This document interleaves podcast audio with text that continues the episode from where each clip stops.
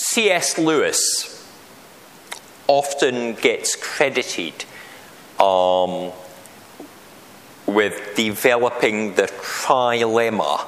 You know what a trilemma is? it's like a dilemma, but it's three ways. The trilemma concerning the nature of Jesus. You know, it's when he said that uh, is he mad, bad, or Lord? Has he lost the plot? Is he doing the work of the evil one, or maybe a conjurer or a trickster? Or is he actually the Son of God himself?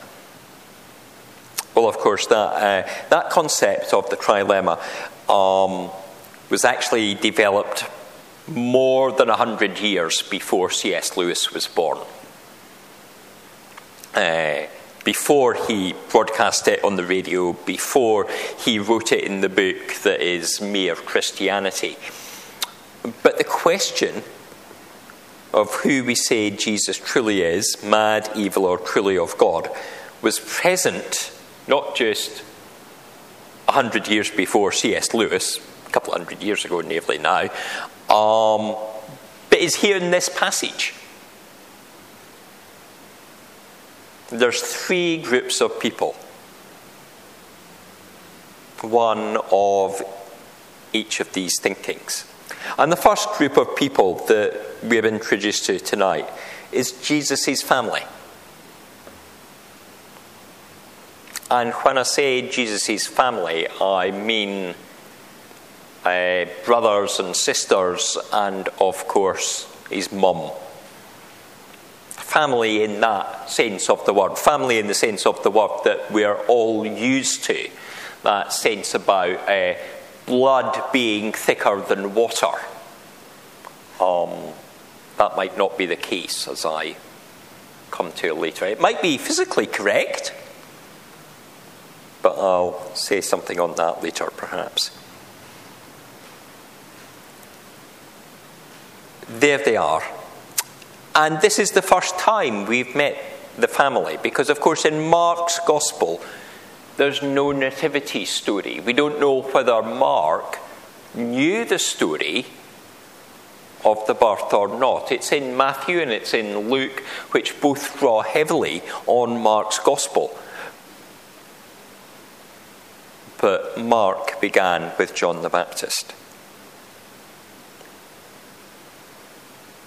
And we don't have the story that's in John's Gospel of the wedding at Cana, where the first miracle of turning water to wine appears, where, of course, it's Mary, Jesus' mother, that plays a part saying, Go on,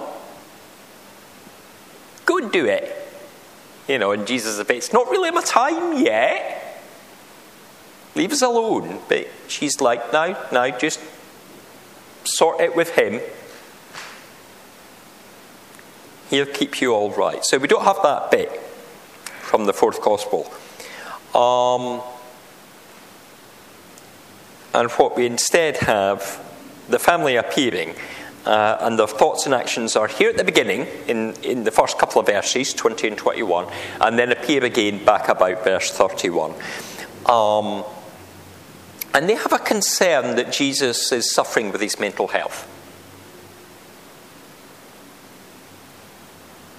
Now, we, used to the backstory of Jesus' family, you know, that bit of the Nativity, that bit of who John the Baptist is, all the Mary and Elizabeth stuff all the stuff that says, yeah, this is what's happened so far, all the stuff with angels and shepherds and magi. We might go, who's the one questioning their sanity?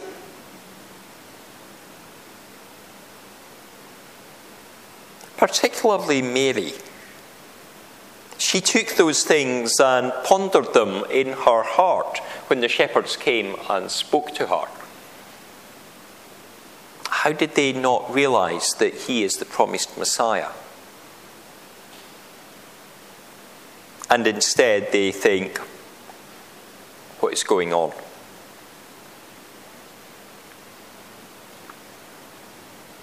They say he is out of his mind.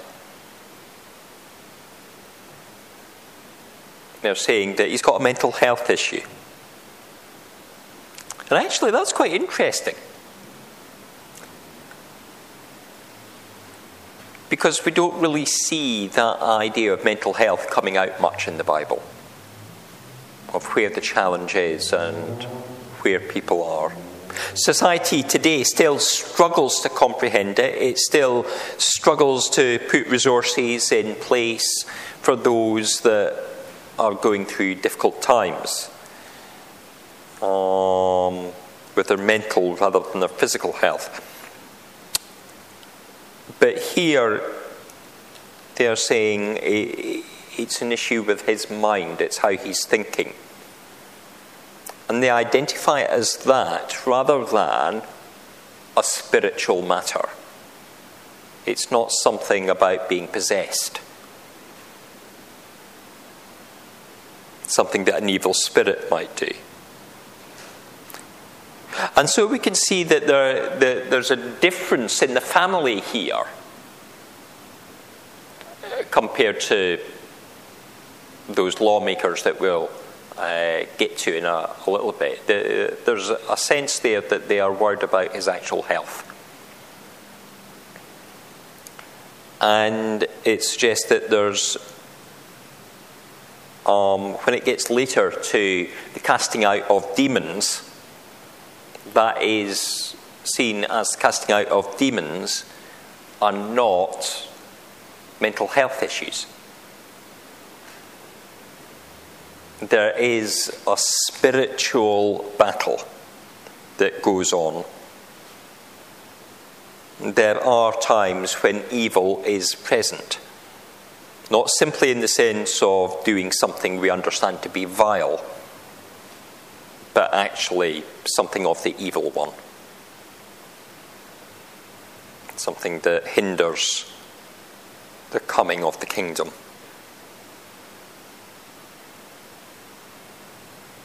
but the family are not seeing that spiritual side, they're saying it's a mental health matter. The next group we encounter, however, the teachers that are down from Jerusalem, have a different take. And here, it is a spiritual side. And again, it's the first time in Mark's Gospel that we've met them. Now, in Mark, there has been references already to um, the leaders. But so far, it's always been the local leaders. It's been the folk that are in the synagogues of Galilee, the folk that happen to be about and see Jesus.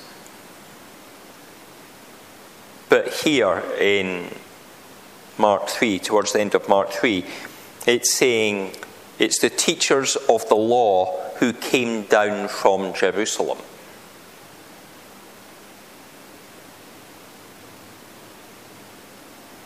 Now that there's a sense of maybe trouble brewing, the big guns have come to investigate. And it just change of pace. They have a clear understanding. This is nothing to do with mental health, it's a spiritual matter. And they can see that it's a spiritual matter. It's not a confidence trick.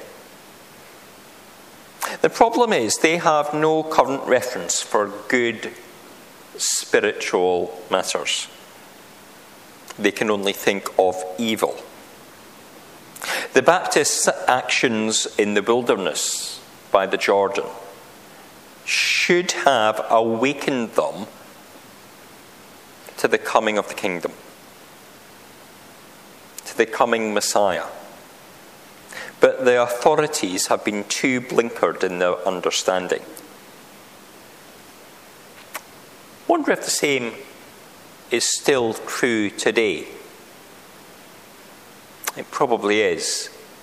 When we see something going wrong in society, do we blame those people?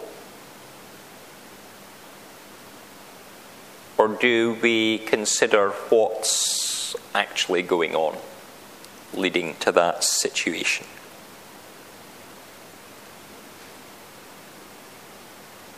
The media sometimes gives a particular narrative that will sell papers or attract viewers, rather than help society discern the truth and address the issues that harm us. And Jesus tackles this. Jesus points out that bringing healing and wholeness restoring people physically, mentally, and spiritually is not an evil act, but one where evil is being tackled. It's binding up the evil one, the evil situation, such that good is done, that God's will is done.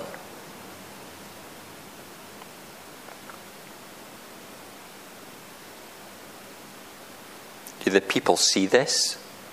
Do they understand? No, they don't awaken to it, or at least not most of them. Anyway, not the makers of the law from Jerusalem.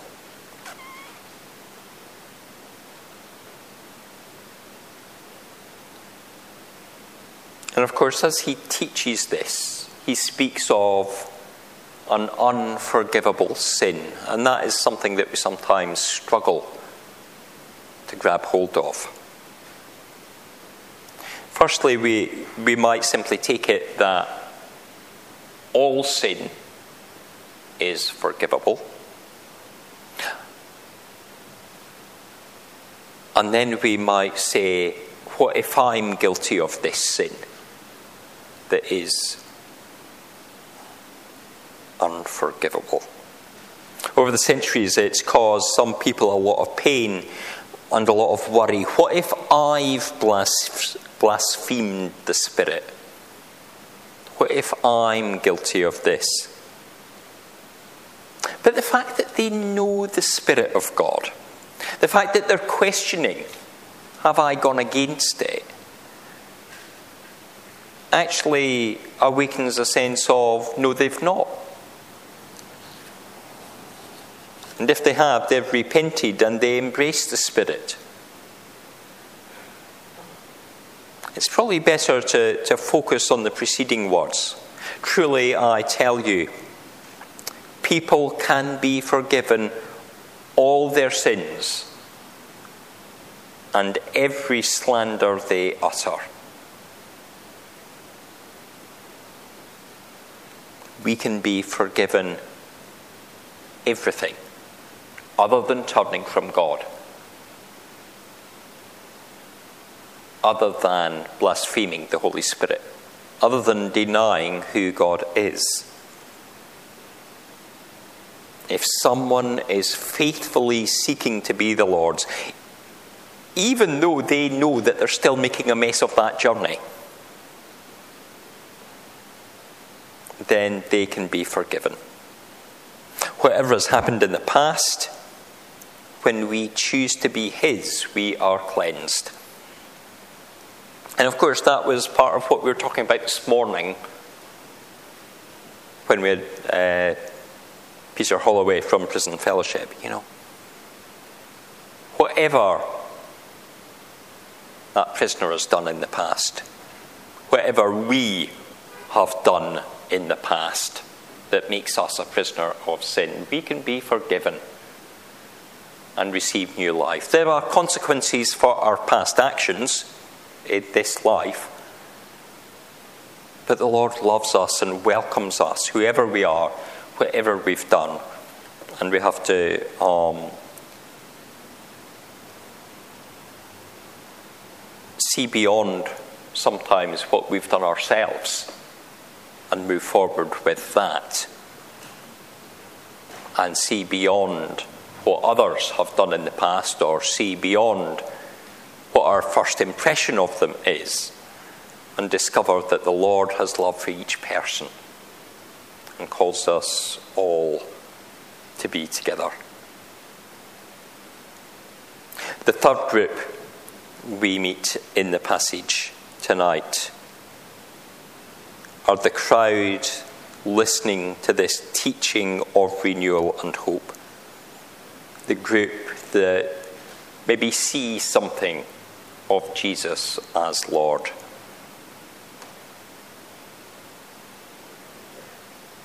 They're seated around in a circle. And he declares that if they do his will, then they are his family. They are his mother and brother and sister. When we come to the Lord and receive the Holy Spirit, we are adopted by the Heavenly Father, and Jesus, the Son, is our brother. And here we come back to that thing about maybe water is thicker than blood. When we are adopted into the family and are baptized in the name of Christ our Lord, we, we have that new family relationship. That water of baptism binds us in a new way, a way beyond um, the family that we are born into. No more simply citizens of earth, but citizens of a heavenly realm that we enter through the water and the word.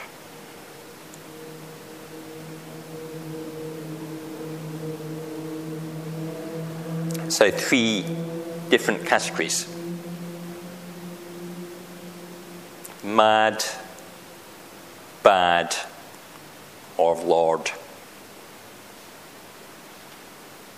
I'm almost tempted to say here mad, bad, or dangerous. Because that's who we should become. That's how the authorities saw Jesus. They saw him as a danger because he was changing things in a way that they didn't like. He was challenging the structures that they held up. He was saying, You don't get it. This is what God wants dangerous not in the sense of bringing a physical weapon, but dangerous because it was bringing God's kingdom on earth.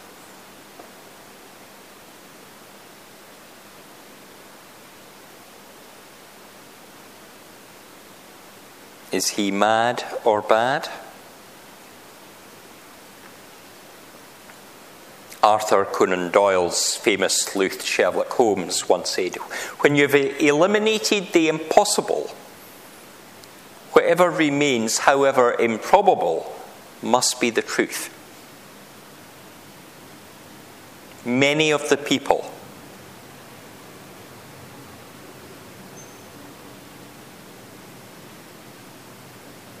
were trying to get a grip on who Jesus was. Jesus was not mad, and he was not possessed. And therefore, there is another explanation. An explanation that the authorities and that the family could not see, even though all the evidence had been there before them. This is the truth of the situation. Jesus is the Son of God through him, we may be forgiven and receive new life. Through him, we are family. So let us be his family family that sometimes has disagreements. A family does not always think the same way. But we are bonded together. And we do have the greatness of the love of the Father that makes us one. Amen.